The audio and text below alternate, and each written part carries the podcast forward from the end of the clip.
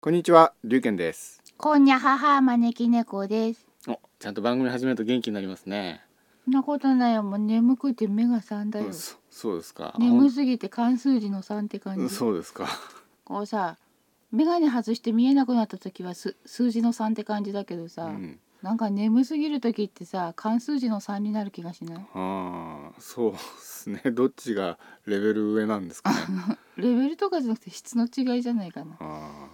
わかんないけど。あ、なるほど。まあそういうことでですね、うん。この番組は霊感占い師で、えーアーティストの招き猫さんと映像クリエイターの私龍健が人類の文化歴史芸術について独特の視点で語り合う番組です。でですね、うんこの間だからこれからちょっと方針変えようかなっていうこうあの話してたんですよね。うん。なんか前最近ほらまちまちになっちゃってあの放送がうん。半年に1回とか1年に1回とかそんな頻繁だったっけ？まあもしくは2年に1回とかうん。そういうふうになってたじゃないですか。うん。だからもう少しこれから気軽にね放送しようかなうん。それで一応その気軽に放送して放送した録音は全部こうアップしておくっていう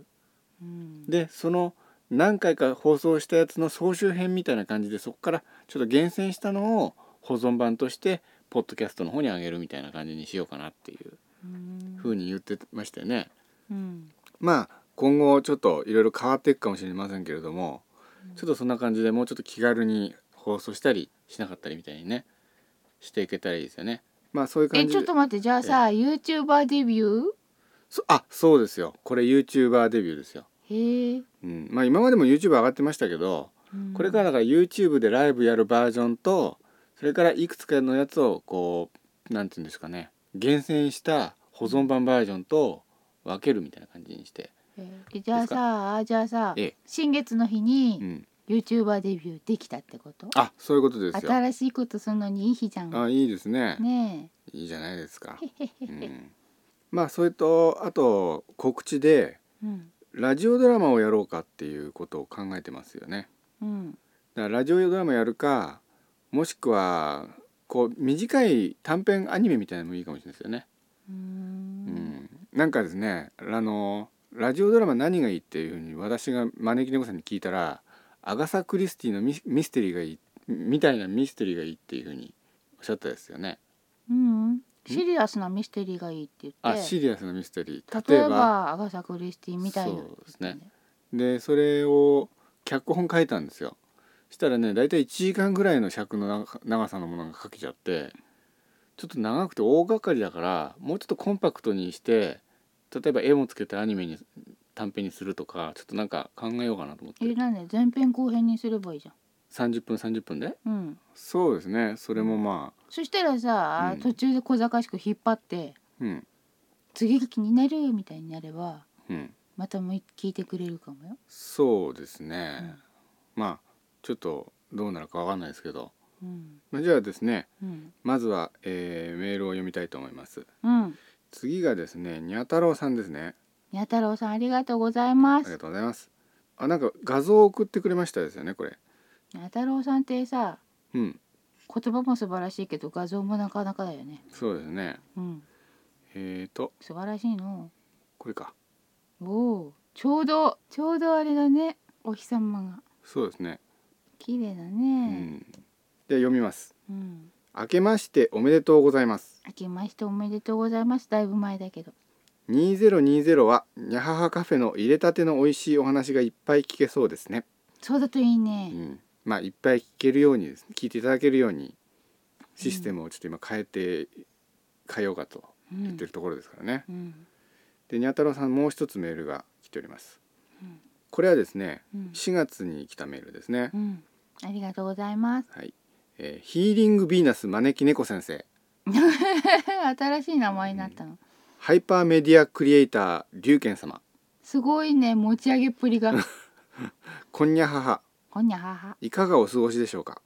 4月はねうん、割と元気だったよねあー世間が、そさ、新型コロナでうつうつしてる時にうさですねもともと私たち在宅じゃんうんうん、そうなんですよインドア系ですからねあそんまうり影イン響ドなアい、系で在宅でうん大して困らなかったよねうん、全然変わんないですからね、ちょっとビビったけどうん、まあ後々吹きこの経済状況がどう効いてくるかっていうのはまあちょっと不安ですけどねでもさ景気がいいからってうちの景気がいいとはなったことはないからうん、あじゃあ悪くなってもあまりけ影響を受け自利ないとい品うなのは変わらないからあんまり大きな変化はうちはないね。 そうですか、うんまあでも日本はこここ2 3 0年景気良くなってないですからねうん、怖いですよでもかつてバブルの時代でさえ私景気がいいと自分の中では思わなかったかうんそうらですか、全然うんあんまり変化ないね。うん続きを読みますうん、今日本および世界がすごいことになってますねうん、これからどうなっていくのでしょううん、ただそのことにより人間の活動が減り自然環境がだんだん良くなってきているようです、うん、それ本当良かった。うん、また人々もつながりや物事を同じ方向性を持って考えるようになってきていなっているような感じですうん、それも良かったね。この状況はこれから新しい世界へ進むかそうでないかの岐路に立たされているのかなと思ったりしますうん、そしてまだまだこれから何が待ち受けているか分かりませんうん、みんながステイホーム自粛ムードの中ヒーリングエナジーを降り注ぐあのニャハハカフェがオープンしてみんなに勇気と元気と笑いを届けてくれたらなぁと思う今日この頃です本当だね。できたらいいね。先生龍賢様リスナーの皆様体調に気をつけてお過ごしされますようまた楽しい放送をお待ちしておりますありがとうございます。それではまたにゃ太郎ということですね、うん、なんかえー演技良さげな写真だし、そうですねちょうどここってのがいいよね。そうですねう。うんんではにえっ、とにゃ太郎さんからのメールを読みますにゃ太郎さんありがとうございます。えー招き猫先生龍賢様こんにゃははこんにゃはは日本では新しい時代令和が始まりましたね始まった。新しい時代の幕開け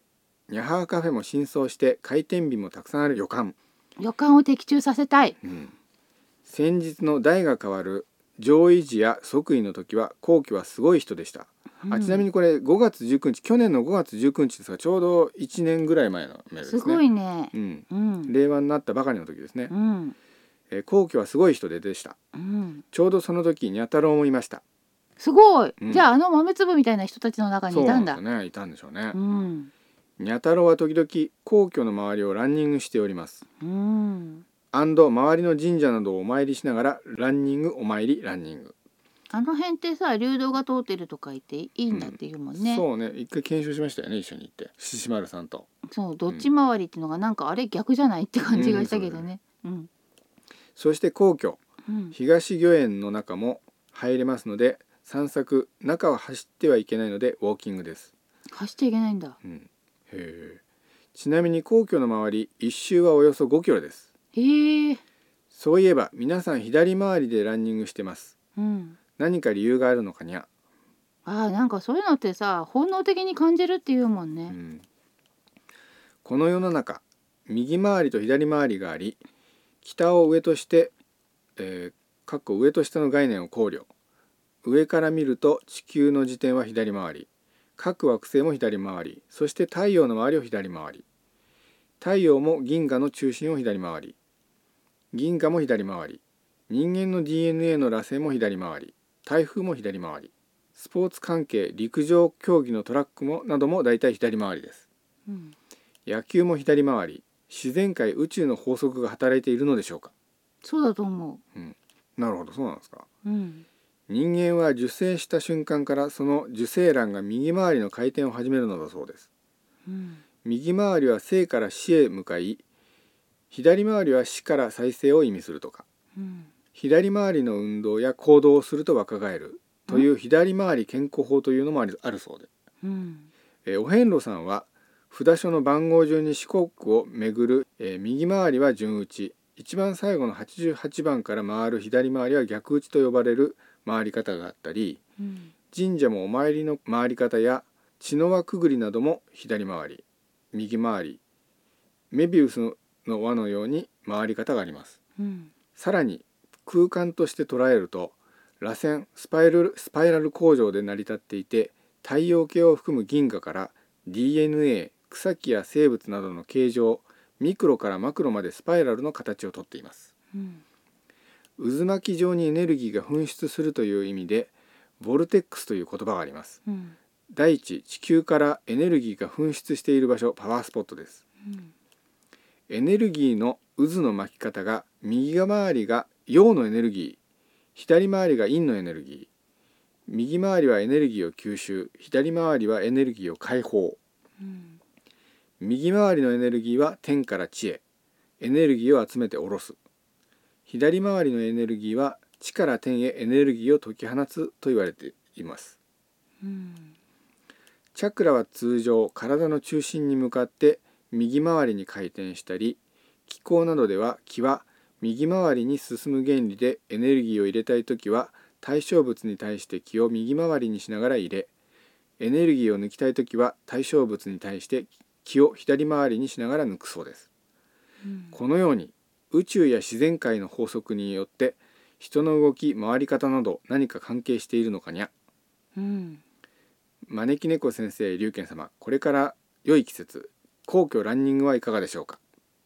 いやー5キロも走れない私1キロも走れないもんそうですか、うんえー江戸城うん現在の皇居がある場所はパワーがあるところと言われますうんその昔エネルギーがあるようまたエネルギーが多くなるように作られたとかうん江戸城はのの字型にのの字型の右巻きにお堀が巡らされていてうん右巻きのエネルギーのため皇居は最高級に高いエネルギースポットと言われているそうですうん以前の会で皇居の周り散策エネルギーの流流れをお話しされていましたねうんこれはねニャハンカフェ第33回のですねうんパワースポット散策東京大神宮皇居編ってやつをですね、うんえーメール続けますうん現在の皇居江戸城の土地はもともと15世紀に建てられた城を、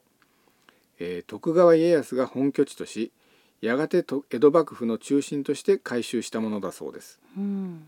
その後明治になると天皇が京都から東京へ移られ江戸城は天皇の住居となり皇居になりましたうん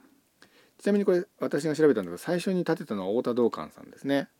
うん私さ太田道館って人なんか知ってる人のような気がしてならないんだよねうんなんでかわかんないけど前世であったとか、知らない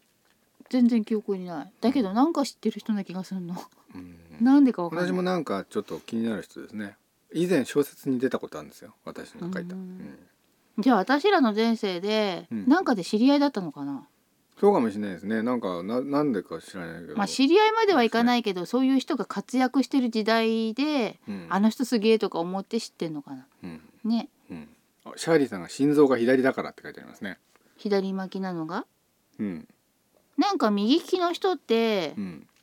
右に曲がりたがるとかうん左に行きたがるとかなんか言ってたな、うんなんでなんだっけねなんか書いてあえるよおしゃれさんが陛下は、えー、正門の首塚に足を向けないように寝ているという噂を聞いたことがありますですってへえへやっぱり敬うべき方だものねえうんあとの呪いが怖いですもんね正門の呪いがね呪っちゃいないと思うよ、うんそれほど恐ろしいというかすごいもの持った人っていう風にうん崇められてうん罪悪感からうん恐ろしいみたいになってるだけでうんサバサバしてると思うよ本人は、本人うは。ん、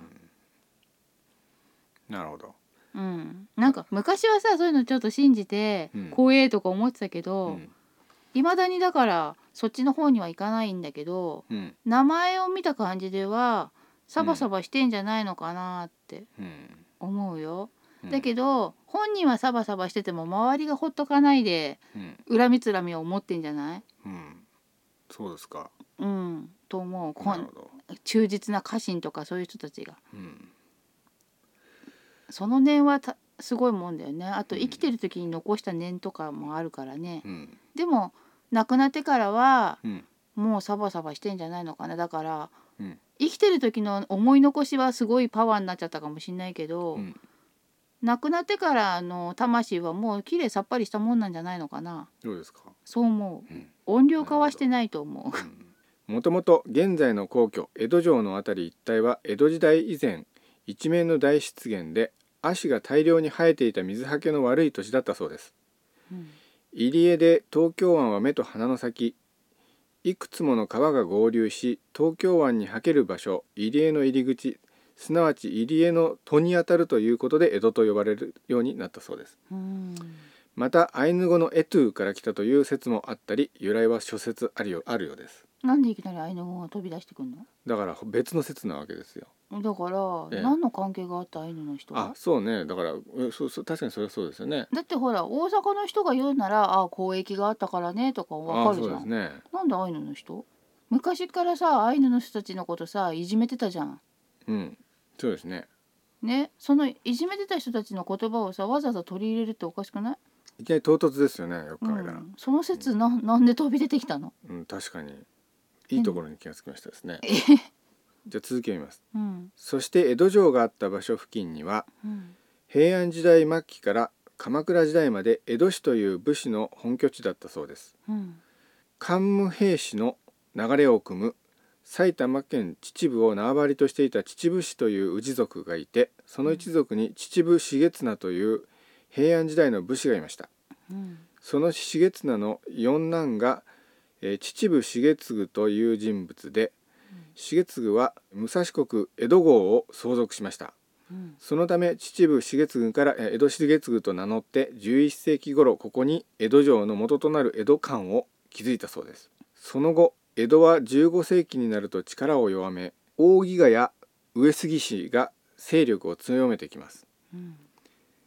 室町時代後期1450年頃に大木賀や上杉家の総称であり名称でもある太田道館が江戸城を拡張し江戸城としましたうんその後北条早雲の筆頭とした北条氏が勢力を強めこの地を支配下にしますが北条氏も豊臣秀吉が天下統一のためにこの地に攻め込んできたため北条氏は滅びます新しい勢力が出てきては次の強い勢力のものへ城は移っていきます1590年7月6日小田原城が開城して北条家はあっけなく滅びそれから1ヶ月も経たない8月1日徳川家康が新しい関東の覇者として江戸に入城します家康の本拠地はもともと駿府ですが秀吉に命じられてこの地にやってきました、えー小田原平定後豊臣秀吉が徳川家康を江戸に赴任させたのは実質左遷のようなものと言われます秀吉は家康に謀反を起こされるのを警戒していたため表向きは東関東のお目付け役という名目で当時は何もない偏偏僻な過疎地に追いやったみたいですうん家康が豊臣秀吉に関東威風を封命じられた1590年から本格的な江戸の開拓開発が始まります当時は江戸城がありそのすぐ前まで入り江で人の住む場所が少ない小さな村だったそうです荒れ果てた江戸城を見た家康は落胆しましたが文句を言ってる暇はなく与えられた土地で勢力をつけていくため天下武神を行います天下武神は公共工事のようなもので築城や河川改修や街道整備などの大規模な工事を全国の大名に割り振って手伝わせます現場で働く迅速の手配から資材まで基本的に大名持ちです家康にとっては自分の権力を誇示できるとともに諸大名の蓄えを減らして勢力を削ぐことも目的の一つだったそうです天下武神は必要な資金資材人員の一切を大名の石高に応じて供出させて工事役務を行わせるもので大名側からはお手伝い武神とも言い工事の仕上がりや工期を守れるかどうかはその大名家の命運を左右したため命じられた側もその存亡をかけるものだったそうです。すごいねうん、江戸の都市インフラはこのように各国大名の存亡をかけた天下武神によって切磋琢磨するようにして造営されその資金は最初の頃は徳川の供出でしたがあとは大名の経済力に委ねており大名たちが資金と労力ともに差し出して進められたのだそうです結構大変ですねということでん、すごいえーちなみに江戸の町には駿河町尾張町加賀町稲葉町などの国名をつけたものがありますがこれは工事担当の大名の国名を冠したもので材木町本国町鉄砲町本川屋町金吹町今夜町桶町などの町名は幕府の御用を務めた商人職人が移住したことにちなんで作られたそうです家康は城の北側にあった神田山と呼ばれる丘陵地を切り崩し入り江を埋め立てて土地を造成現在の丸の内有楽町のあたり城の周りには防御のために内堀と外堀を巡らせる一方で城のすぐ近くまで船が入れるように堀割を整備し物流網を整えます次々と建築、えー建物を増築城下町の整備にも力を入れ江戸の町はどんどん大きくなっていきますそして家康の力もどんどん大きくなり豊臣秀吉が亡くなり邪魔する者はいなくなって江戸幕府を開き将軍となりましたまた江戸の町がさらに大きく発展させたものに各藩の藩主を1年おきに江戸に出資させる参勤交代があります大名たちは家臣を引き連れて領地と江戸等を行き来する一方で正室と世継ぎを事実上の人質として江戸に常駐させなければならず幕府は城の周辺や西側の大地を大名たちにえー屋敷用地として与え分け与えます江戸に大名家や家臣団が住まい武家人口が増加するとそこから発生する莫大な需要を満たすために商業が栄えていきますどんどん町は整備され人口も増え18世紀には江戸は世界でも有数の100万都市になったと言われていますすごいね。うんさてこのように、えー過疎地から100万都市にまでなった江戸ですが町づくりに関わったとされる人物として比叡山延暦寺の構想にして風水、えー陰陽五行に、えー精通していた南工房天海がいたとされていますうんいやだんだんここからうんさんくさい方向に行っていますね天海によって江戸には様々な仕掛けが施されていると言われています江戸城に徳川家康が幕府を置いたのは天台宗の大蔵省天海の勧めだと言われています天台密教を極めた天海は風水の考えを江戸に応用しました自然の地形に対して水が巻き込むように流れるのが良いとする考え方で水の流れに手を加えています江戸の北から西にかけてそびえる山々からゆ流脈に沿って流れ来る強力な木は江戸の東を流れる川によって溜め込まれ江戸周辺にはその強力な木を江戸城内へと誘うよう、えー渦巻き状に止水が施されたようですうんそして天海は陰陽五行説にある詩人相応の考えをもとに江戸城を中心として視界に結界を張りますうん詩人相応とは古代中国の、えー陰陽五行説に基づく考え方で風水における大吉の地大吉の地層を指します東に清流の宿る川が流れ西に白虎の宿る道が走り南に朱雀の宿る水北に玄武の宿る山がある土地は栄えると考えられてきました朱雀じゃないの？朱雀朱雀。朱雀だそうだ朱雀の宿る水で、えー北を守護する上野の寛永寺鬼門かっこ東北を守護する神田明神南を守護する増上寺裏鬼門かっこ西南を守護する比叡神社があります天海が住職を務めた上野の寛永寺は次号を東叡山と言いこれは東の比叡山の意味で江戸の鬼門鎮護とし道東伽藍も延暦寺に倣い近江の琵琶湖に見立てて忍ばず池が設けられ琵琶湖の竹生島と同じく中之島に弁財天を祀るというように延暦寺に模してありますさらに寛永4年には寛永寺の隣に家康を祀った上野東照宮を建立し、えー江戸の守りとしました徳川家とゆかりが深い東京タワーの麓にある増上寺は東京の守り神と言われておりこの増上寺から鬼門の北東に向けて直線上にはお寺や神社をずらりと並べ不吉とされている鬼門の方角を寺や神社で封じ清めたと言われていますうん徳川家の菩提寺となった寛永寺と増上寺それに神田神社を結ぶ直線と浅草寺と比叡神社を結ぶ直線が加わる点には江戸城が一致しています鬼門とともに厄除けで重要な方位の北江戸の真北に日光東照宮を建立し家康が亡くなった後も自らが関東の守り神として260年もの長きにわたり江戸を守護していたと言われています江戸の三大祭りといえば湯島の神田神社の神田祭りと浅草寺の三社祭りうん。と、えー比叡神社の山王祭りですがこれらの祭りは江戸城の鬼門と裏鬼門を祭り清める意味合いがあったそうですうん。さらに天海は鬼門裏鬼門封じだけでなく西の朝廷と対立し関東の地で親王を名乗り独立を目指した坂東の英雄であり守護神の平将門の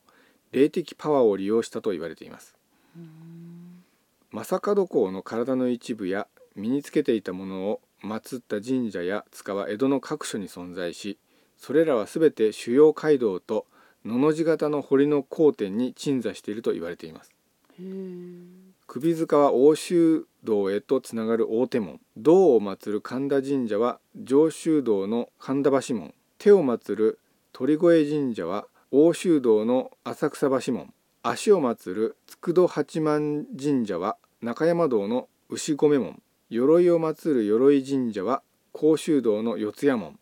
兜を祀る兜神社は東海道の虎ノ門これら主要街道の堀の交点には橋が架けられ城門と見張り所が設置されて見附という要所にしたのですが天海はその出入り口に正門公の事例を祀ることによって江戸の町に街道から悪霊が入り込むのを防止する狙いがあったと見られています綺麗って何地面の地に霊幽霊の霊ですうん土地神みたいなもんですかねうんうん、また大手町の首塚で有名な平の正門公ですがそもそもこの地の近隣には神田神社があり正門公の胴体を祀っていました神田とは体に由来するとも言われています天海は首塚はそのまま残した上で神田神社を湯島の地に移しています平の正門に特に縁のあると言われる台東区鳥越神社中央区の兜神社千代田区首塚神田明神そして、えー新宿区、えー、筑戸八幡町、えー、筑戸八幡神社新宿区歌舞伎町、えー稲荷紀王神社新宿区北新宿鎧神社の7つの神社を地図上でつ線でつなぐと北斗七星の形になると言われ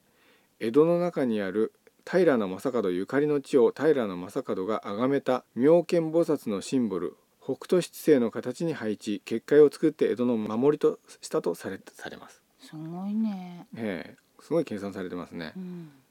どうなんですかね先生こういうのえあのいろいろこう効果はあら現れてるんですかねもうだってその気合が違うから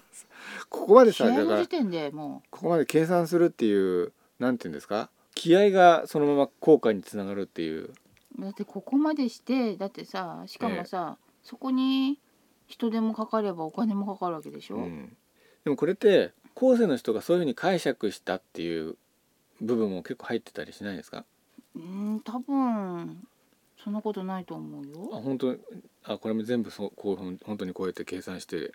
作られてるある程度計算したんじゃないのかなほうほうですかそしてこの中心現在の皇居にはパワースポットと呼ばれるエネルギーがある場所があるそう富士山と秩父山系の霊力が流れ込んでいる流血で日本で最も強いパワーを発する流血の上にあり天の木と大地の木を結んだものが大地から吹き出ている場所だそうで風水師や超能力者たちも推薦する霊的磁力の強い場所でどんな霊力が湧いていっても皇居に入った途端に全て弾かれるみたいどうなんですか、うん皇居のねうん、上の方はなんかこう、なんかちょっと違う質のものが上っていうと我々がこう歩けないようなそうだよ皇居のな中に入っちゃうから一般人は多分入れないんじゃないそうですかうん皇居の建物がその上上空あたりがなんか違うものを感じるみたいな、うんうん、すごいですねいいものには違いないと思ってたようんいいですねなんかそれがある限り日本の天皇制はなんか大丈夫って感じしますよねそうかどうかは分かんないけあそうですどでもなんかやっぱ雅な人が住むとこはなんか空気まで違うんだみたいに思ってたけど、そうですかうん、そうそういう意味ではなかったのかじゃあんそういう意味ではなくてなんかこう出てたんだなんですかね私的 に雅な人が住んでるおほほな空気だったばっかりうんまあそうかもしれないそれもあるかもしれないですよねうん、う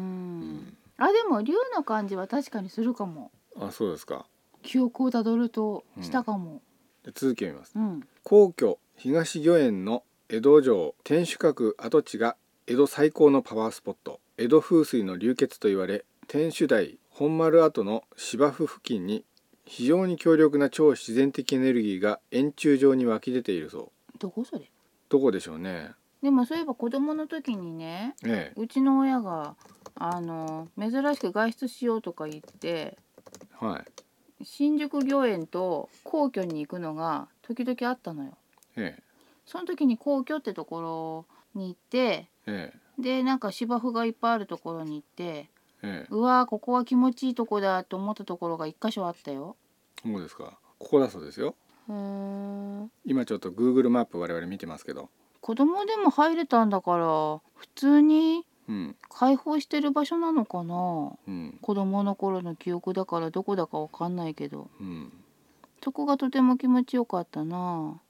そうですかうんあと新宿御苑もなんかたまに行って、ええ何にもすることないじゃない子供が行ったってそうですね遊そ具こがらあるわけ辺ではもないし、うんでもまあ本当に親と出かけられるなんてめったにないからさうん嬉しくて一緒になんかブラブラ歩いてたんだけどうんここはどうなんですか皇居東御苑のあたりの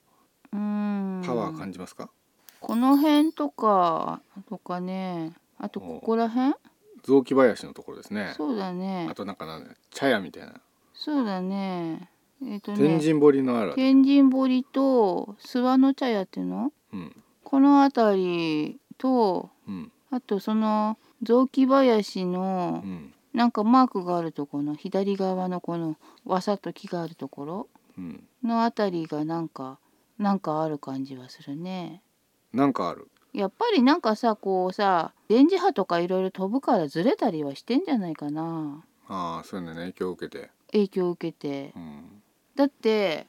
なんかこの間歩いてた時にえあれなんか前と冷動が違ってるぞって思うとこあったのよええそしたらさえうんまあなんで変わったのかは分かんないんだけどうん近くに新しくちょっと高めのところが建ってて、うん建物がうんでそこになんかすごいでっかいうんアンテナ、うんなんだろうあれ見たことないからうちがテレビをなくなってから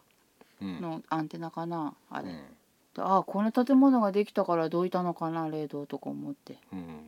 ずれるんだよねだからさ、冷凍がずれるんだから竜の通り道なんつったっけ、竜流道血ん流流動とか、うんずれるんじゃないかなうん、で集まるとこが流血って言うんですよねうんだから流血も何らかの理由でずいやれるか流じゃない流動じゃない流脈だ流流脈脈って言うんですねなんか何かの理由でずれちゃうこともあるのかもしれないようね、ん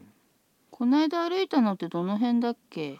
この間はだからこの皇居をぐるっと回ったんですよこの間っつっても結構何年も前ですよねそうかもうあれ何年も前なのかうんうん、ちょうどこの上あたりにねうんこの辺りっていうと皇居の建物のあたりじゃないあ皇居の建物の辺りうんはいこのあたりになんか竜の感じするねおーまさに天皇陛下がいらっしゃあるのとところとぐろとは言わないのか竜の場合はなんかこう丸くなうっねてるっていうんですかね、そうそうかな丸くなってる感じ、うん、でもちょっと寝てるかなこの写真撮った時はいやこの写真をもとにそのはい上今を空を今こうなんあかあこう、うんそうですか、そんな感じかなへ多分私たちはさコロナでさ、散々だけどさ、ええ心配で不安だけど竜にしてみたらそこはあんまり関係ないのかもねえうんまあのんびりしてるってことですねそうだねのんびりしてるってことだね、ん戦乱の世じゃないしねうん天皇の命も危うくないしねうんそういう意味ではうんうんでもちょっと行き来したりしてるのかなどっからどこですかうーん多分ねええこの地図で言うとこっちの下の方だねあーもうちょっと南の方だねうんなんだろう今高輪って浮かんだんだけど高輪の方まで行ったり来たりしてんのかなへえ高輪って何があんのあの五反田の近くですよね違うよ品川の近くだようんまあその辺りですよまあとにかくそっちの方とこう行き来してるみたいよ皇居と高輪の辺りを龍が行き来してるわけですねうん頻繁にじゃないけど、のなるほどうん面白いですね今は寝てる感じだねうんじゃあ続きを見ますうん皇居の中心にもパワースポットはあるが一般人は立ち入り禁止うん半蔵門から二重橋にかけてのエリアに強い木のパワーがあるどれもう出てないじゃん半蔵門からってどこ半蔵門これですね半二重蔵門橋ってどれこういうのどっこてでしょうね言われてみんなピンとくんのかなそれはあのーあれじゃないですかあのー結構な皇居マニアじゃないとパッとわかんないんじゃないですかここですって二重橋へえあれで半蔵門もこの辺って歩いたとこじゃないそうですね皇居の周りぐるっと一周しましたからねあの時ねうんどうなんですかうん気は感じたよね歩いてる時にだけど言ってる方あの向きと違うんじゃないかと思ってる、うん確かうん、まああといっぱいとにかくずらずら書いてありますねそういえばさ、はい獅子丸さんもいたじゃんそうですね あの時にさなんかその木みたいのをさ獅子丸さんが弾いててさどういうことですか わかんないけどもらえばいいのにと思ってたんだよねはあせっかくだから気を浴びていただいてさもう元気よく吸い込んで性格的なもんですかねリフレッシュしてやればいいのになんかいや体にから弾いててないんたかだけるもんはいただいてさありがたがってりゃいいのに、だっ志てき村っさんとさえあのランナーの人とか走ってるっていうじゃんこの周りええあれの人たちもさそのいい気を吸ってええ悪い気を吐き出してさええリフレッシュしてんじゃないのかな、ん多分ほかその人たちは他を走るよりもここが効果的だって本能的に分かっててきてんじゃないかと思う、うんまあ距離がちょうどいいとかあるのかもしんないけどうんでまあそういうのがずらずらと並んでますえっ、と桜田門うん二重橋和田倉噴水公園の御苑散策コースがパワーが強くおすすめああもうちょっと私目が節穴だからすぐ見つけらんないいっぱいありますよそういうのがとにかくこっからザラザラいやゆっくりゆっくり後で見るわ皆さんこれ言ったことでじっくり検索してみてください、私もじっくり後でうん見るわ、えー、御苑の砂利道の中の舗装されている部分がラッキーゾーンとこ二重橋を眺めると良いよし眺めに行こう和田倉噴水公園では噴水を見ることでスムーズに気を吸収できるどこだ楠木正成の銅像周辺にも良い気があるその銅像って見たような気がしない巨魚園を歩くことで自分の土台を築く運気をもらえるうん皇居の周りを散策するだけでも強いパワーを受け取れるなどなど調べるとこんな場所があるそうですうん招き猫先生龍玄様パワーみなぎる場所お時間ありましたらまた皇居散策散歩などいかがでしょうかうんまたやる長文お付き合いありがとうございますいえいえ皆さん良い時間をお過ごしくださいませそれではまたまたにゃ太郎ということですにゃ太郎さんすごいねすごいしこんなすごいこんなに調査力情報が調査力調査力ですねこの最後の部分なんかこれさちょっとメモっといてこれを踏まえて今度うん歩きながら生放送とかいいかもしれないでうすん、よねそうだうね、ん、やろうそれでしっかり運気もらってそうですね運気もさもらいしめみたいなことできるのかなそうですね ちょっとさトイレットペーパーの買い占め騒動にはやられた感があるけどそうです ね運気のもらいしめは誰にもわからないからさそうですよわ、ねからないのをいいこと見にえないということで見えないのをいいことにそうですね今度誰連れて行きましょうか行くとしたらわかん前ない、回ね、獅子丸さんでしたけどでも私獅さ子丸さん連れて人数増やすとさうん調整するのが難しくない、うんそうですかね日程フラッと今日行けそうって時にパッと行っちゃうのがいいかもようんそうですねででもあれだね、ええそういうのをさ分かりやすい人とか行くといいね、うんなんか今いまいちでうん運気をもらってどうなったかが見えやすい人そうですねじゃなそいうするとだって元からいい人だと運気もらってあー気分いいわしか分かんないけそどしたら獅子丸さんがちょうどいいってなるだなんでそこで島さなんとなくねん、うん、あでもまあ北王子さんでもいいかもしれないですけどね北王子さんはでもいまいちでもないんじゃないのそうなんですかわかんないけどだってそれなりに楽しくやってそうじゃないそうですかねわかんないけうどん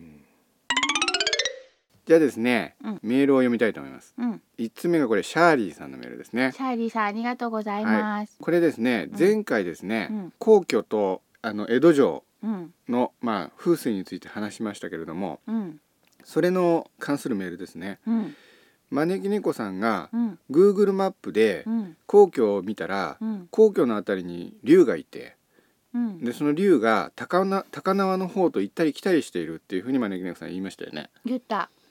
でそれについてのメールですうん「高輪ってこれですか?」と言ってうんリンクをちょっと貼ってくれてたんですけど、うんそれ見ましたらですね、うんなんと高輪にはですね、うん上皇上皇后両陛下の仮住まいがある白金高輪、そうなのかそうだそうだそうですそういえばそんなニュースを見た気がする、うん、で今年のですね春に引っ越しされたそうですねほうで高輪での仮住まい期間は約1年半以内のご予定なんですけど、うんまあ、その間住んでいるとうんで元は昭和天皇の弟である高松宮ご夫妻が暮らしていた邸宅だそうですうん、だえから追い出したの、いやいやわかんないですけどそこら辺の事情は、 うんまあ、そういうところだそうですようん、だから多分両方直前の天皇陛下ですからねうん、だから竜も行ったり来たりしてるんじゃないですかね完全にまだ、なうん、精神的にはまだちょっとこう残ってるのかもしれないですよね。るほどうなるほどん、次がですね、うんえーペンニアーム匿名希望さんですね。匿名希望さんありがとうございます、えーこの匿名希望の方はあれあの方ですけどねまあいいや、えー過去に何度も別のハンドルネームでお便りを差し上げておりました匿名希望のものですありがとうございます先生にはこれ誰だか言う言っといた方がいいですよねそうなのうっかりそんで口滑らすのここの方ですよああペロッと口滑らすのだからししないでください 目下コロナウイルスが非常に猛威を振るっており今後多くの会社が倒産し失業していくと言われていますそうだよねこの辺りでもしよろしければコロナウイルスの今後についてニャハハカフェの特番をされてはいかがでしょうかああ、うんきっと既存リスナーもそれ以外の人も皆さんとても聞きたがると思いますそうかな、下記のようなテーマはいかがでしょうかうん、 1コロナウイルスによる非常事態宣言はいつまで続くのか人々の行動形態はどう変わるのかうんその下にコメントが書いてありますこのままいけば間違いなく5月末に非常事態宣言は終了するとは思いますうんただし引き続き外出を控えるようにはなると思いますすごいじゃん先見の明がある ねまさにそんな感じじゃないそうそうこれ5月そうですね、うん、今もう素5晴ら月し末いですよからね、うんうん、代わりにやってもらおうよ今度から いやでもほらあの自粛疲れでもうなんかもうそろそろ解除されるからいいだろうってもう勇み足でが外出てるような人も結構いますよね今、そういうな勘弁してほしいよねうん、勘弁してほしいですよねうんで2番うん経済状況はどうなるのかうんえーコメント7月に目立って悪くなり9月には非常に悪くなりますうん失業者があふれ未曾有の不況が23年続くと見ています先生から見てどのように思われますか、 23年で住めばよかった方なんじゃないのかな、あ本当にそうですか、うん、でもねあた私の個人的な意見だけど、うんあのお金をすっちゃってうん、出したらいいと思うんだよねそうですよ通貨発行すればいいんですよおシャーリーさん書き込みテストってしてくださいましたよ、うんうん、でもシャーリーさんは何のテストなのだから書き込みでき私るからを試そう と違いやどういうことですか う テストって言葉でやたら敏感な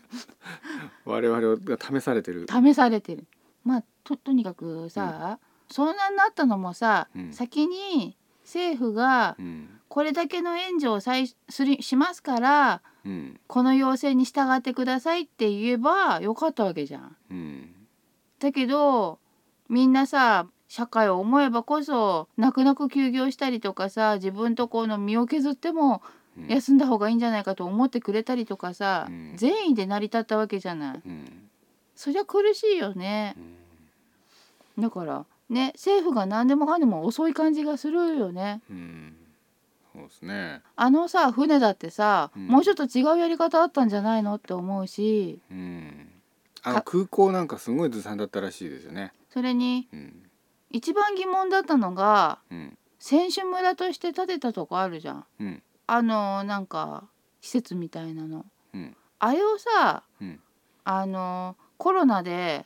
軽症でうん入院するまででもないんだけどでも隔離しとかなきゃって人たちにうん貸せばよかったと思うのよね。うんだってそうしないとさ病院のベッドが絶対足りなくなるの目に見えてわかるじゃないうん最初から予想つくじゃんうんなんでそれしないのって思うしうんあと大してたそ症状は出てないけど、うんもしかしてコロナかもって言ってもうんなかなか PCR 検査してもらえないとか、 PCR 検査ううんんすごい問題ありありじゃんうんなんかさそ,、そうっすねその辺とかあと検査数が少ないからさ潜在的にどんだけいいのかもわかんないのにうん本当に解除しちゃっていいのかなって気もしないうんそうですねまあ PCR 検査っていうのはさあんまり精度高くないんですよねだからあのー PCR 検査って上の当局が政府だとか病院なんかが何パーセントの人が感染してるかっていうのを把握するためのもので個人レベルではあんまり気にしない方がいいんですよね。そうなんだ、うん、でもいあのねあの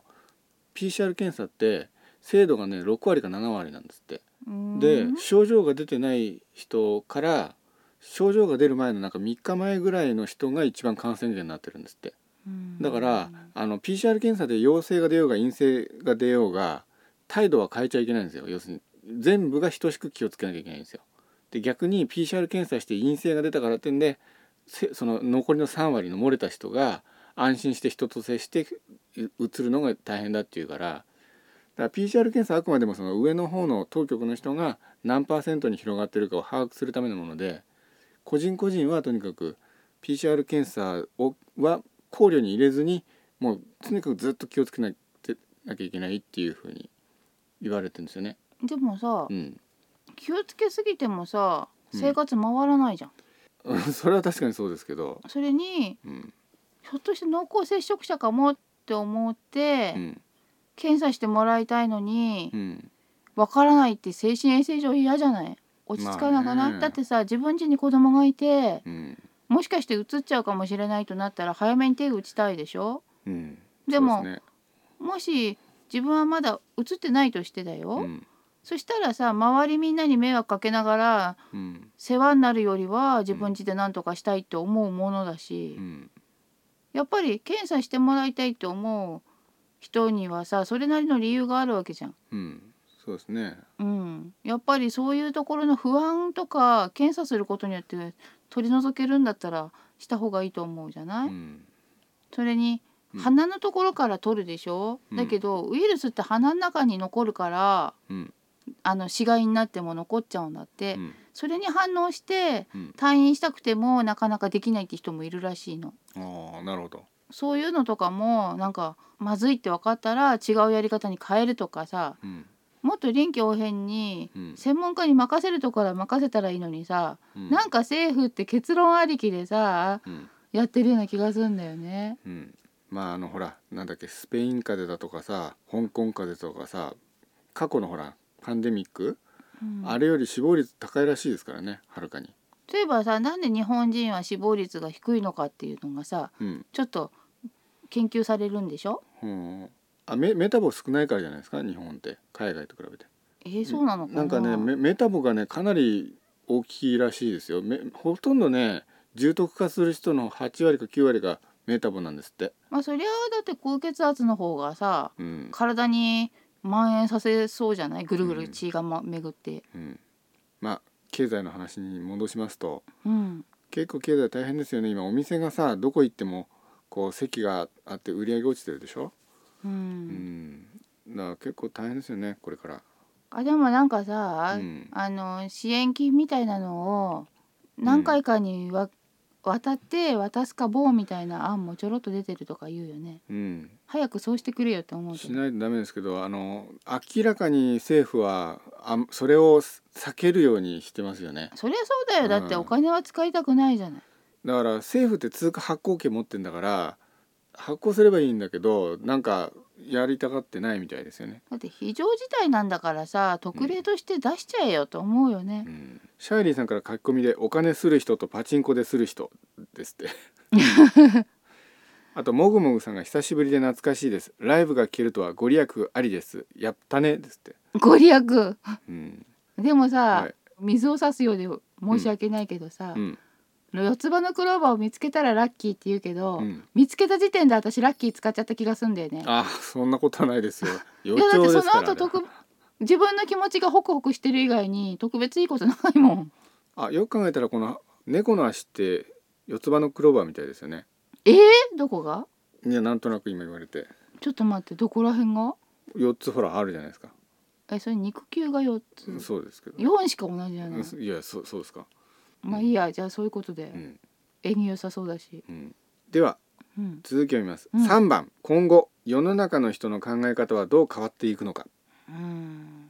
コメントグローバリズムは減速し旅行や移動を向こう2年間は控えますうん来年に延期されたオリンピックも観客なしで選手とテレビクルーだけの限定的な実地になると思いますうん企業はテレワークを推進し、えーテレワークかっこ在宅勤務が当たり前と考えられるようになると思いますうんとのことですこれはすごいねなかなか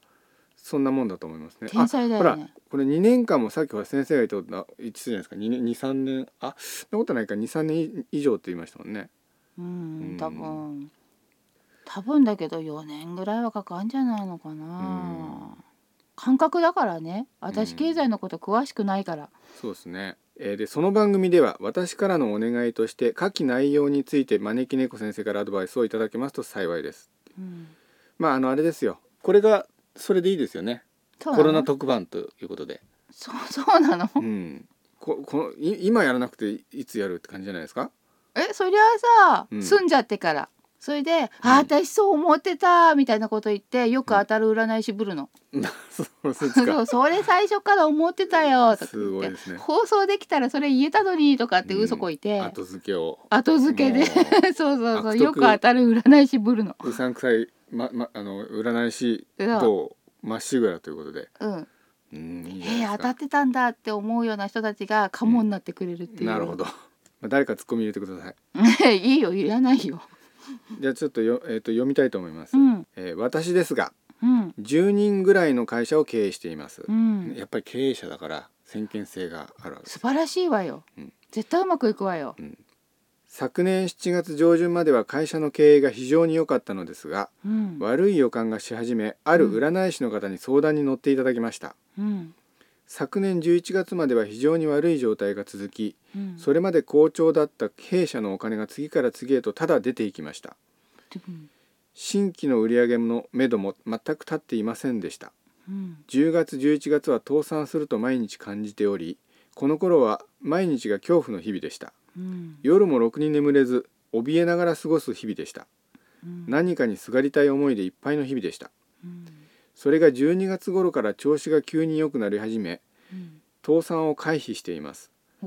お、ここまでの期間には私なりに非常に貴重なことを学びましたうん人かっこ社員を見て経営は行うべきことうん、どんな恐怖におののく日々でも絶対に諦めず耐えて頑張り抜くことの大切さなどですすごい、経営に焦りと油断は禁物と常に自分に言い聞かせるようにしてはいますがうん、去年の反省を生かしながらうん再度大きな成長を遂げられるようにチャレンジができないかと考えていますうん、きっとできるよ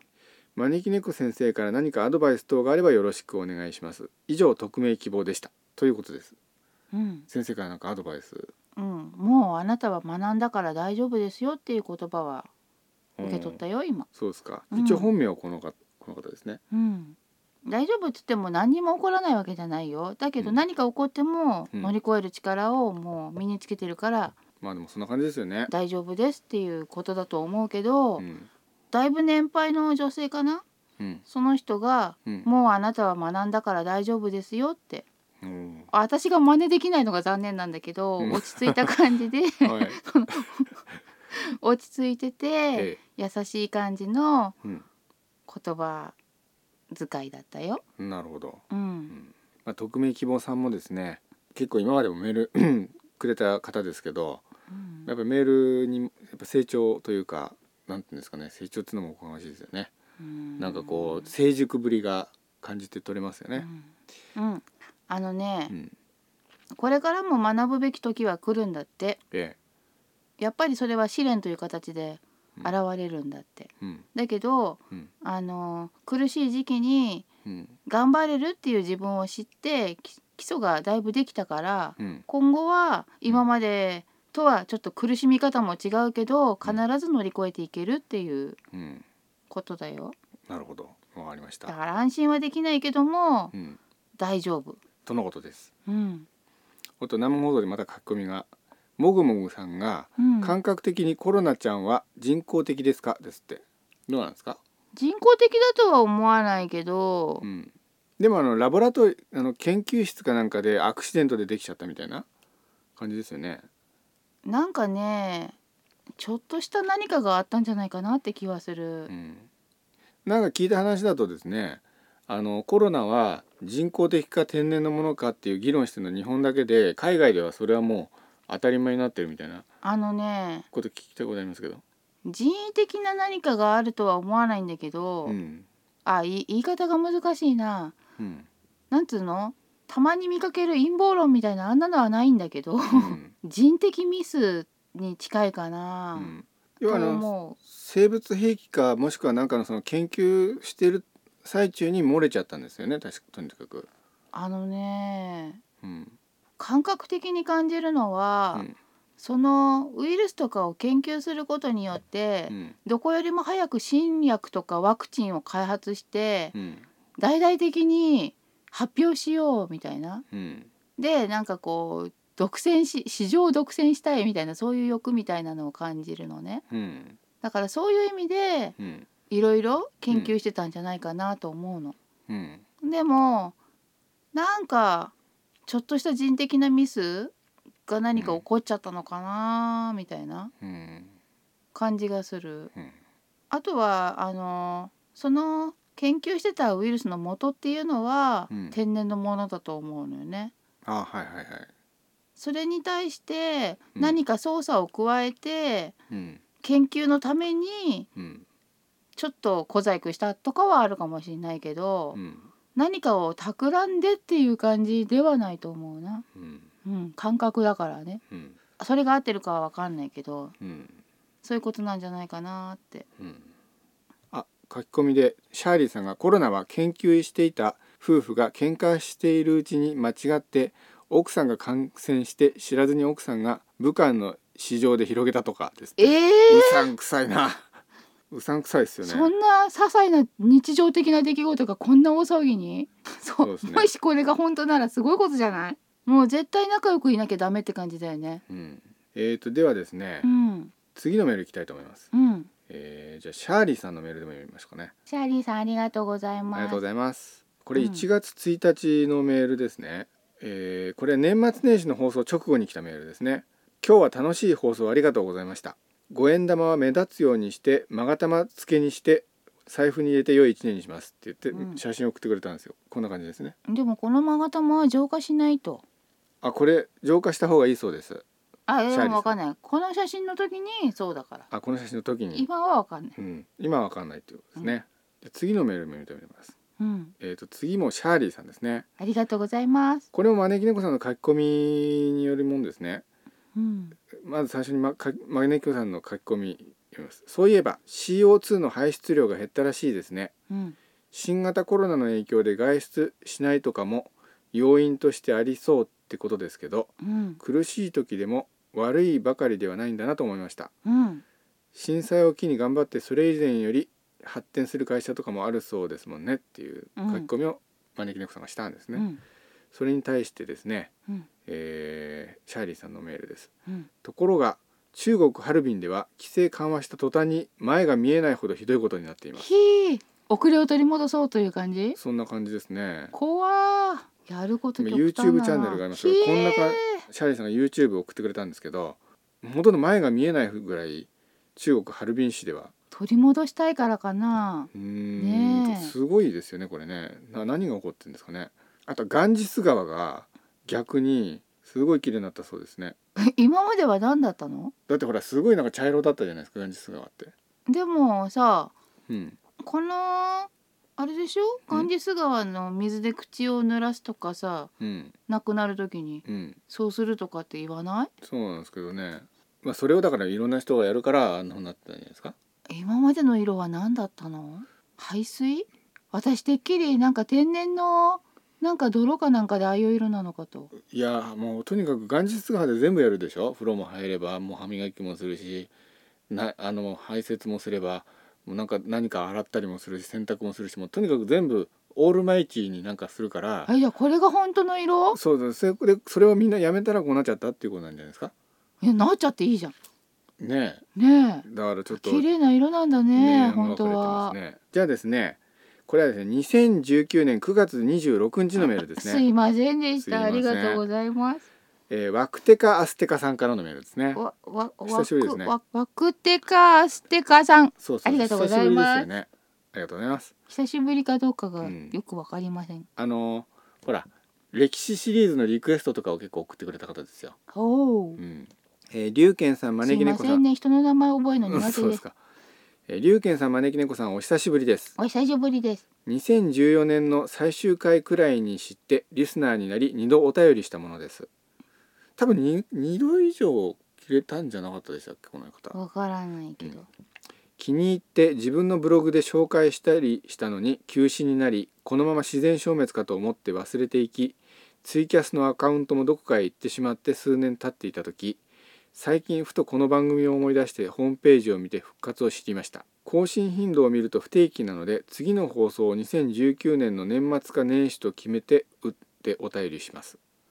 と言ってその時に読み漏らしてさらに半年遅れてしまいまして申し訳ないですあれ予から想は合ってたんだうねん。そうなんですよ予想があってですね、鋭いね。だけど私我々の怠慢は予想に入ってなかったと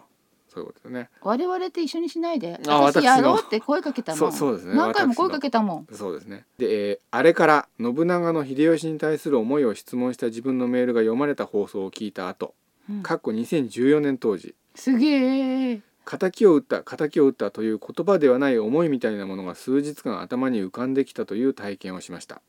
うん。不思議だね。そうですよね、うんあれちょっと待ってください敵を打った敵を打ったというこれ誰が誰に対してなんですかね信長を殺した敵ってことですかねあ一応ね招き猫さんのあの、うんほら歴史シリーズで信長が死んだ後に秀吉がさうん。あの信長を裏切るような形で天下を取ったじゃないですか裏切ったの？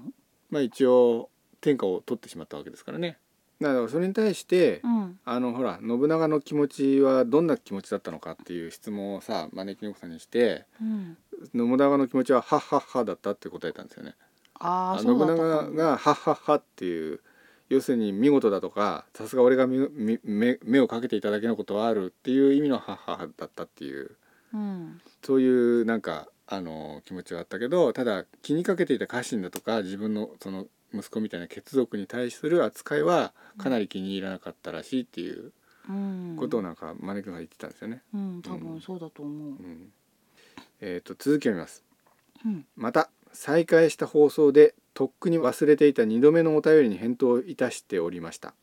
すいません。でも聞いた時はあまりに前すぎて内容にあんまり関心がなくなっていましたあらま。これあのスタップ細胞の件ですねあスあ。タップ細胞についてはなんか質問されたんですね、えー当時お便りで取り上げてほしい歴史上の人物や時代の要望を出していましたが今はあまりそれらに興味がなくなっているので忘れてくださいわかった。忘れちゃう。ちなみにこれどんなかリクエストされたかっていうとうんインドのモヘンジョダロとハラッパ、知らない。あと面白い名前だね。うん、あとフン族は降雨と流邦などってあ。ことですねはしかし前のように歴史についての番組をしてくださるならそれはそれで嬉しいですその代わり2014年以降都市伝説に興味を持ったのでそれについて先生にお聞きしたいと思いまあ不す思議なものに。まず2020年の東京オリンピックはうんイルミナティカードでテロか地震の災害が予予言されていて中止されるかもしれないと言われていますイルミ当たナっテてるィカードって何？イルミナティカードなんかあるみたいですねこうなんでしょうねこれわあ。イルミナティカードとはうん。アメリカのゲーム制作会社のスティーブ・ジャクソン・ゲームズで1995年に作られたカードゲームであり正式名はイルミナティ・ニューワールド・オーダーですこのカードには世界で起こる数々の事件が予言されていると言われていますですってだかへえ。すごいね。らそれでなんかうん見事に当たってんですねだって中止になりましたもんねうん実際に、そういえばうさ、んドイツかなんかがさ、うんなんだっけ、サーズだっけ？うんなんかサーズじゃないっけ？なんか前にものすごい流行したやつ。うんの時に、うんもしまた同じ目にあったら嫌だってことでうんあのシミュレーションをうんして、うんそれに備えておいたんだってほうほらよくあるじゃない南海トラフが起きたらこうとかし首都直下が起きたらとか、日本はそんな感じなんだけどうんドイツはその、世界的大流行の伝染病とか起きた時のためにってことでうんその設定がうん今回と似てるんだよね。ほうそうなんですかうん、あのアジア圏のどっかの国でうんあの新しい未知のうん病原菌だかウイルスだか、うんそんなようなものがうん出ちゃって、うん世界中に広まってしまうみたいな、あのそうだドイツのビジネスマンかなんかが、うんその国に行った時に持ち帰ってしまってうんドイツに持ち込んでしまうみたいなうんでそっから広がっちゃうみたいなうん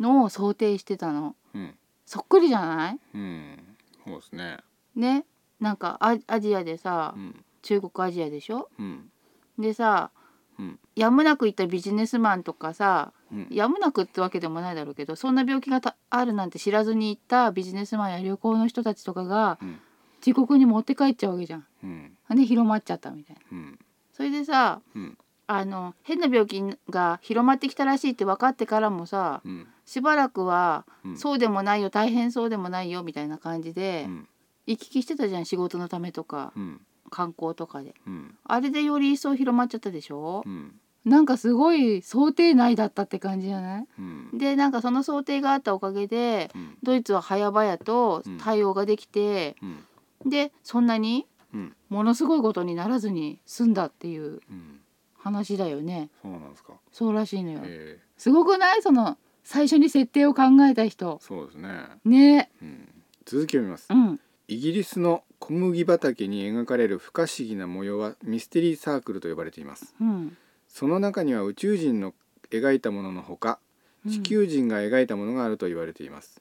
地球人うん、で左の写真は2001年のサークルですごいね芸術的だねそうですね芸術的じゃない素晴らしいねう、ん、1974年に天文学者のフランク・ドレイクとカール・セーガンが宇宙へ向けて発したメッセージへの返事だと言われていますへえで、えー真ん中は左が地球からのメッセージで右はミステリーサークルですで右の写真はこれですね、2002年で宇宙人のグレイとバイナリーコードの記された CD が描かれています解読されたバイナリーコードの内容は偽りの贈り物や果たされぬ約束に用心せよ痛みを伴うがまだ間に合う善は存在する偽りを妨げよ導きは閉ざされるですこれらは本物でしょうか、そうだとして描いたのは何者ですかそれとも地球人のいたずらでしょうかいたずらにしては成功だと思いますがということなんですけどどうなんですかねえでも全部人がやったような気がするけどああ全部人がやったように見えますかうんだってここのとこにうっすらあるこれってさうんなんか測量したりしたんじゃないのそうなんですか見事だなけるほどでもさそのさうんなんで解読したやつがさうんキバリオンみたいにさ、古典的な言葉なのうんなんかそれっぽいからいいんじゃないですかその方やだよちゃんとわかりやすい言語訳して よ、がそうですよねまだまだ間に合うぜみたいなねう、うんんえなんかそうしてほしくないどうしてこんなさ、なんかうやうやしいというかさそうだよ関西弁かなんかで訳してほしいですよねいやわかんないでしょまだ間に合うでみたいなねか関西弁に精通してんのいやいやいやえーとさそういうことで続きを見ます、うん、えー最後にうん、トルコのアララト山でノアの箱舟の残骸が発見されたという話がありますうん、下の写真がそうですあこれですってうんこの下の写真がそうですって。これは箱舟ですか。以上お答えいただけると嬉しいですですって。これ箱舟ですか。これはなんかの遺跡じゃないのノアの箱舟の遺跡っていうことではないですか。ではないと思うではないそうです。 でもそうだとおも面白いからいいよねあ、そうですね。でそういうことにしとこそういうことに。うそうなんじゃないかちちなみに何なんですか。これ建物かなんかですか。これは船の一部っぽく見えるってこと言ってるんですよね。多分これね。自然にできたものと人為的な何か手が加わってる感じがするからうん。多分掘ったら何か出てくんじゃないうん。掘ったんですかね。いいのかわかんないけどねでも、うん宗教的に信じられてるようなものって掘らないでしょうん。そうですね。うん偉人のもやがったりしないそうですね。うん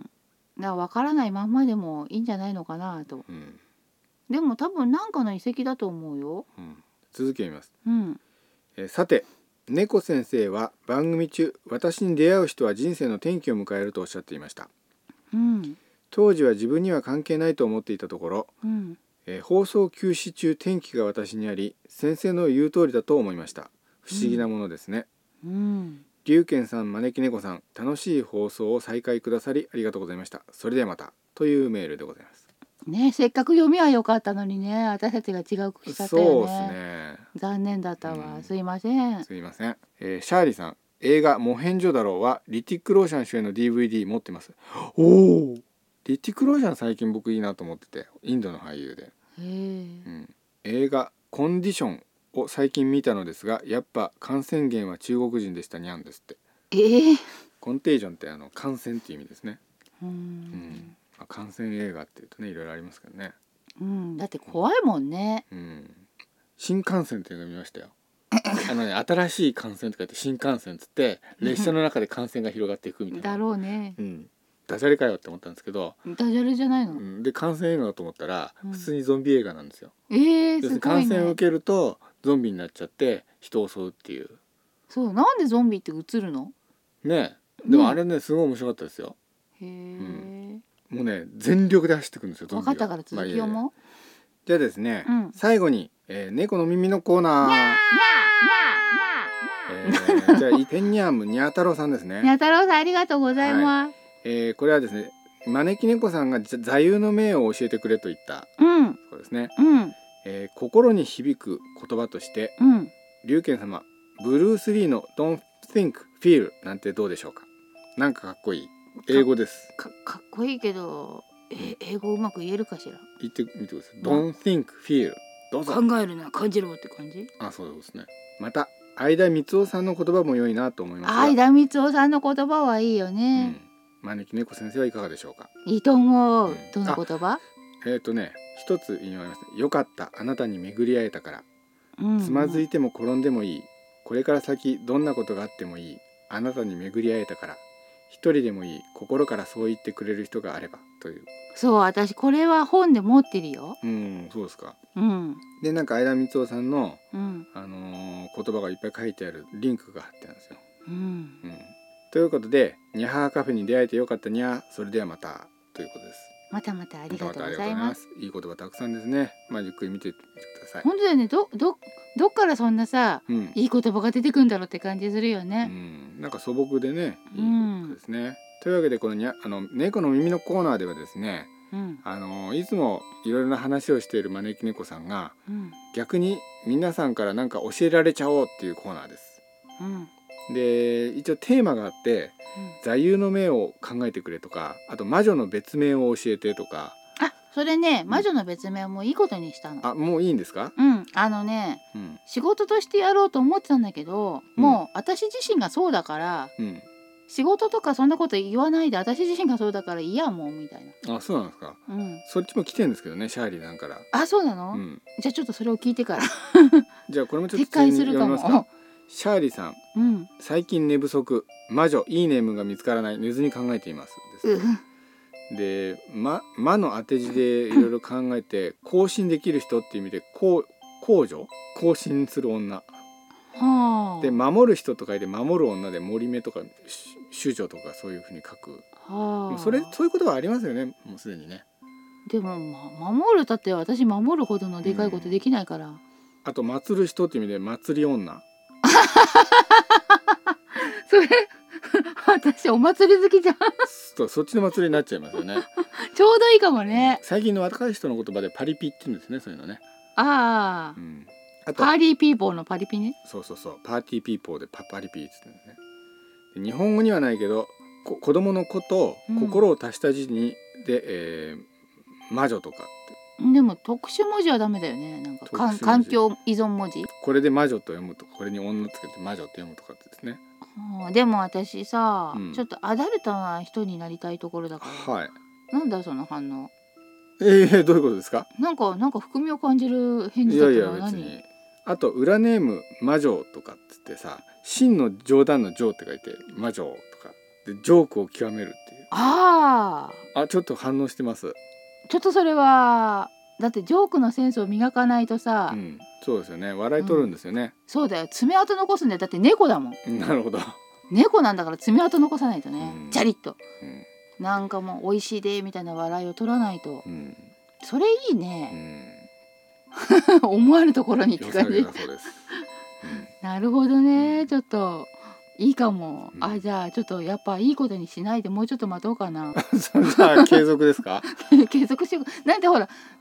ねえなんだかんだ出てくるじゃんみたいな、そうねそうですね。じゃあうん魔女の別名教えてっていうのもあのなんか考えてっていうのもまだ継う続ん、で。でもまあ職業にしなくてもいいやみたいな、うん、だから要するにあのもう求めていないのでネタとしてあったら聞きたいということ求だと思めていないます。わけではないけどうんだっそうてなんですほら自分は何と自覚したらいいのかっていうのがあるでしょはあ魔物じゃないのに魔女ってなんかちょっと違和感あるじゃん、うんそうですね。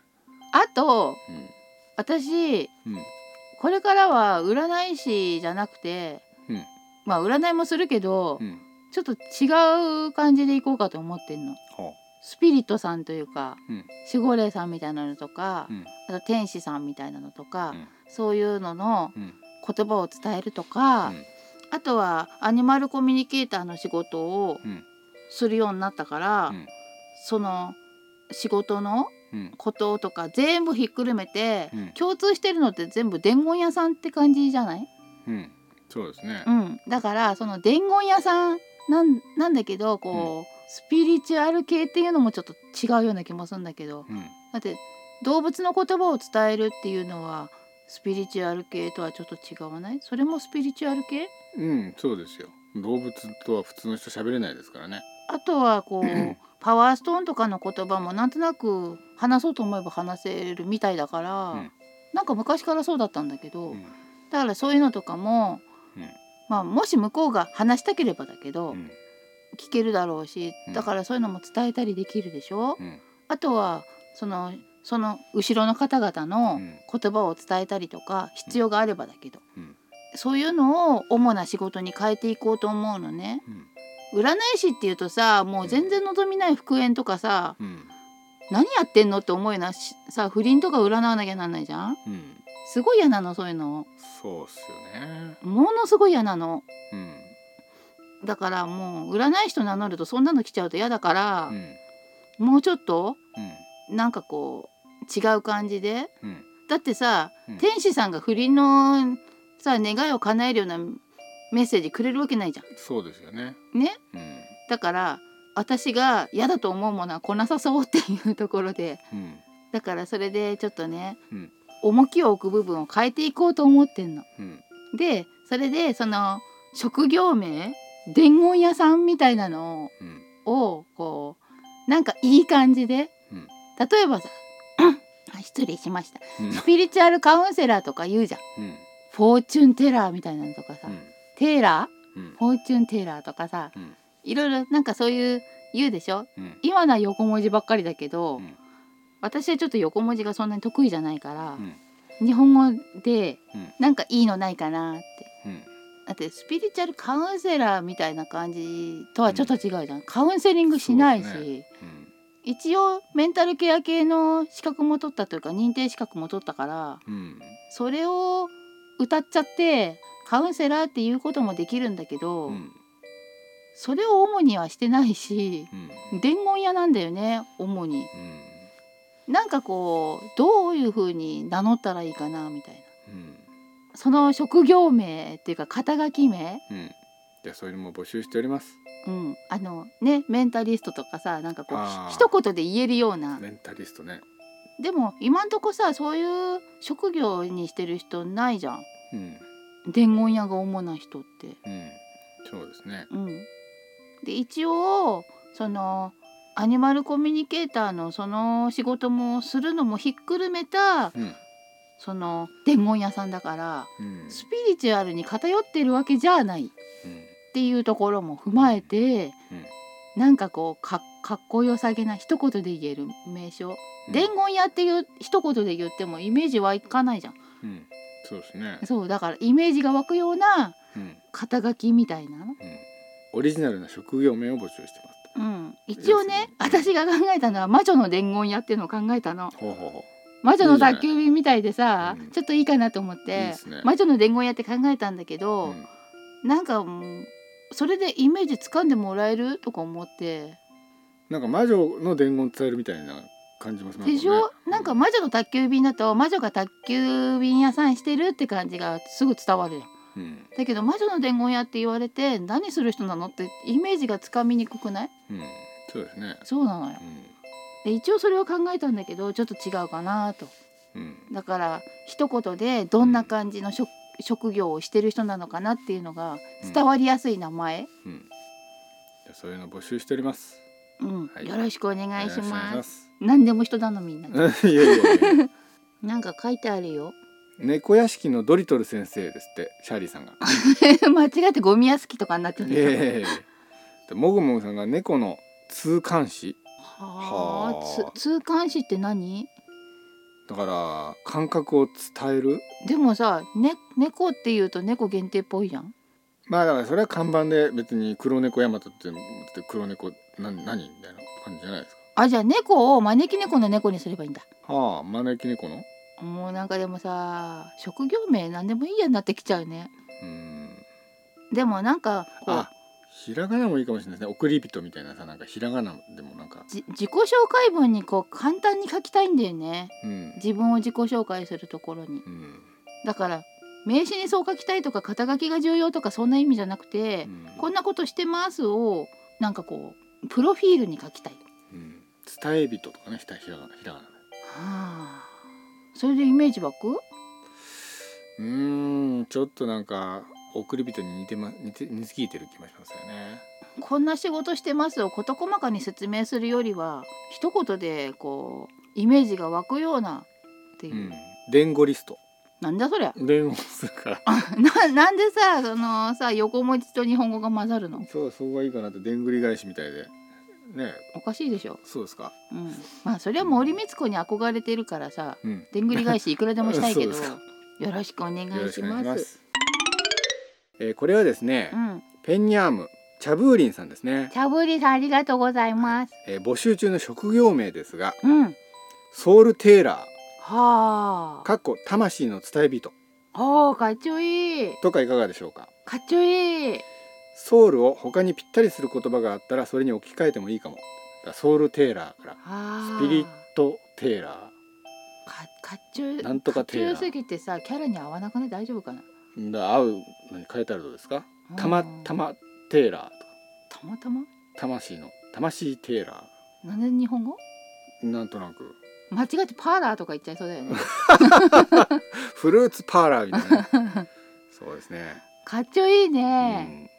あちそういょうことっとで候補に入れとこうかな、新しいお仕事頑張ってくださいねくれぐれもウイルスには気をつけてっていうメーあルりがとうごいざいますあかりがっとうちごょざいいやっ素ぱ晴さらっしきいですね募集してよかったそうねですねうんそういうことでですねうんまああの最初に言ったこと繰り返しになりますけれどもこれからはあの今までよりはまめに生放送をしてで生放送はアーカイブでちゃんと残しておきおいてでうん何何回か生放送やったらそれの中のこうピックアップしたいいいとこ取りのやつを保存版としてポッドキャストに上げるっていうシステムにこれからしていきますんでうんしばらくちょっとそれででそういうことでですねお相手は龍賢と招き猫でしたというわけでですねまた、えー次回来週あたりですかねそうねできればね、はい、そうしたい聞てわくださいあこれあれですかねあの YouTube にアイカベで上がるんであのよかったらいいねボタンとか押してもらえるんですよね押せるんですかねこの放送が良かったら、えーいいねボタンチャンネル登録まだの方はお願いしますこれも言わないといけないです YouTube は YouTuber の基本ですからそうなんだうん、ユーチューバーだもんねそうだ YouTuber ですからそうか今日から私もユーチューバーだ、そうですだからちゃんと先生も覚えないとあれでもユーチューバーってお金取ってる人じゃないのいやいやいやそんなことないです YouTube で活躍してるのは最近アートヒロさんなんかさすごい活躍してますよ YouTuber でへえ前によくメールくれたそうなんだすごいね、もうすごい毎日2個ぐらいあげてね 毎日2個、うんコロナでコロナでなんかわからないですけ どあのすごいだってココロナの影響でもないのにそんな毎日2回もあげられるってうん海老蔵さんぐらいじゃないの、うん、そうですかねだって海老蔵さんすごい勢いでブログ書いてんでしょへえそうなんですかそうみたいじゃん海老蔵さん知らないですけどね私はねプレイリストがね2000ぐらいあるんですよねえねえまたまた言ったんだからもう切り上げないとあまあそうですねまるでおばさんの長電話みたいじゃそんうですねじゃあそういうことでまた聞いてくださいよろしくお願いしありまがす、とうございましたまたまたはい